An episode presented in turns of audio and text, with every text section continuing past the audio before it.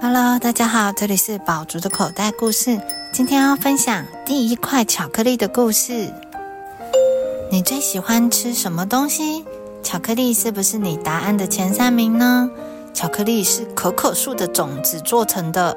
可可树生长在南美洲的热带雨林，果实结在树干上，每颗果实里有数十粒种子，这就是巧克力的原料，叫做可可豆。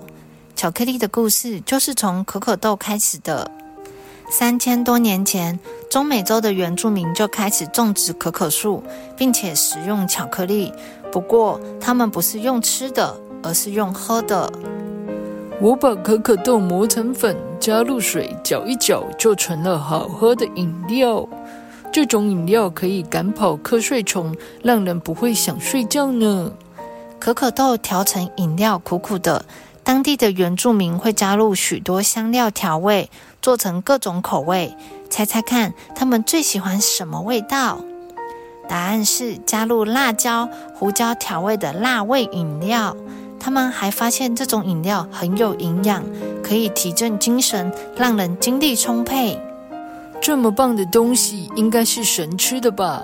这一定是神赐予的食物。这种珍贵的饮料，只有皇室、贵族。战士以及有钱人才喝得到可可豆。除了制成饮料，还可以当做货币使用。西元一五一九年，西班牙人荷南科提斯率领军队入侵中美洲的墨西哥。两年之后，他们征服了当地的原住民阿兹特克人。西班牙人发现可可豆对阿兹特克人来说是非常珍贵的东西。别看这种豆子黑黑的，它可是可以吃的黑色金子呢！而且种了以后就会不断从树干上长出来，简直是种在树上的钱。西班牙人了解到可可豆的价值，不过他们并不喜欢阿兹特克人用可可豆调配出来的饮料。这种饮料好辣，还苦苦的。西班牙士兵说。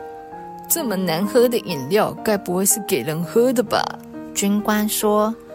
而且阿基特克人会添加红色的调味料，喝得满嘴红红的，感觉好像在喝血，真是恐怖。另一个士兵说。西元一五二八年，克提斯将可可豆送回西班牙，献给国王。西班牙人用香料、肉桂等香料来调制可可豆饮料。他们不放辣椒，而是加入蔗糖、蜂蜜，把原本辣味的饮料变成甜的、又香又甜的可可豆饮料，在西班牙大受欢迎。大家把它叫做巧克力。之后，这种饮料流传到意大利、法国和英国等地，在欧洲皇室、贵族和有钱人之间流行起来。大家都爱喝这种饮料。巧克力饮料的调配越来越多样化，可可豆磨成的粉也加入了面包、糕点中。世界各地越来越多地方栽种可可树，可可豆的价格也越来越便宜。渐渐的，巧克力饮料不再是有钱有势的人才能饮用，一般人也都喝得起了。大家都很爱喝巧克力饮料，但是可可豆的粉末很难在水中溶解，在牛奶里也不容易泡开，要调配成饮料真不方便。西元一八一五年，荷兰人范豪登在阿姆斯特丹开了一家巧克力工厂。十三年后，范豪登发明出一种机器，能把可可豆里面的油脂榨出来。可可豆经过机器挤压之后，去掉了大半的油脂，再磨成粉，就成了可可粉。可可粉里再加入特殊的化学物质，就能很容易溶在水中，而且喝起来比较不那么苦。范豪登以新技术做出来的可可粉，不仅冲泡容易，也是制作各种巧克力饼干、糕点最方便的原料。到了西元一八四七年。英国人约瑟夫·弗莱把范豪登研发出来的可可粉和糖、可可的油脂混在一起，拌成浓浓的巧克力酱，倒入模子里凝固后，就变成了硬硬的巧克力块。这不是用喝的，而是让你实实在在吃到巧克力。福来贩售的固体巧克力很像我们现在吃的巧克力砖，只是口感比较粗糙。从此以后，巧克力开始变成一块一块的糖果，享用非常方便。巧克力和牛奶一向是大家喜欢的组合，因为牛奶能够去除巧克力的苦味。牛奶口味的固体巧克力一定也很好吃。瑞士人丹尼尔·彼得想推出不同口味的固体巧克力，要怎么样把牛奶加到巧克力里呢？彼得思考着。一开始他使用一般牛奶来制作，但是牛奶中的水分太多了，没办法和可可粉充分融合，而且做出来的巧克力很快就会腐坏掉了，没办法长期保存。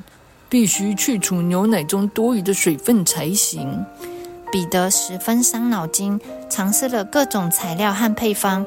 经过七八年的努力，终于在西元一八七五年成功做出世界上第一块牛奶巧克力。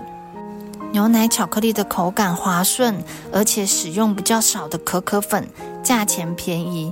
推出后成了大家最喜欢的口味。即使到现在也一样深受欢迎，而瑞士的牛奶巧克力更是举世闻名。人类使用巧克力已经有好几千年的历史了，到现在依然不退流行，而且演变出各式各样的巧克力产品：糖果、饼干、冰淇淋、可可饮料、巧克力火锅。哪一种最能融化你的心呢？小朋友也喜欢吃巧克力吗？但是巧克力里面有一种成分叫做可可碱，吃多了会让你精神很亢奋，而且过多的糖分也会让你身体不健康。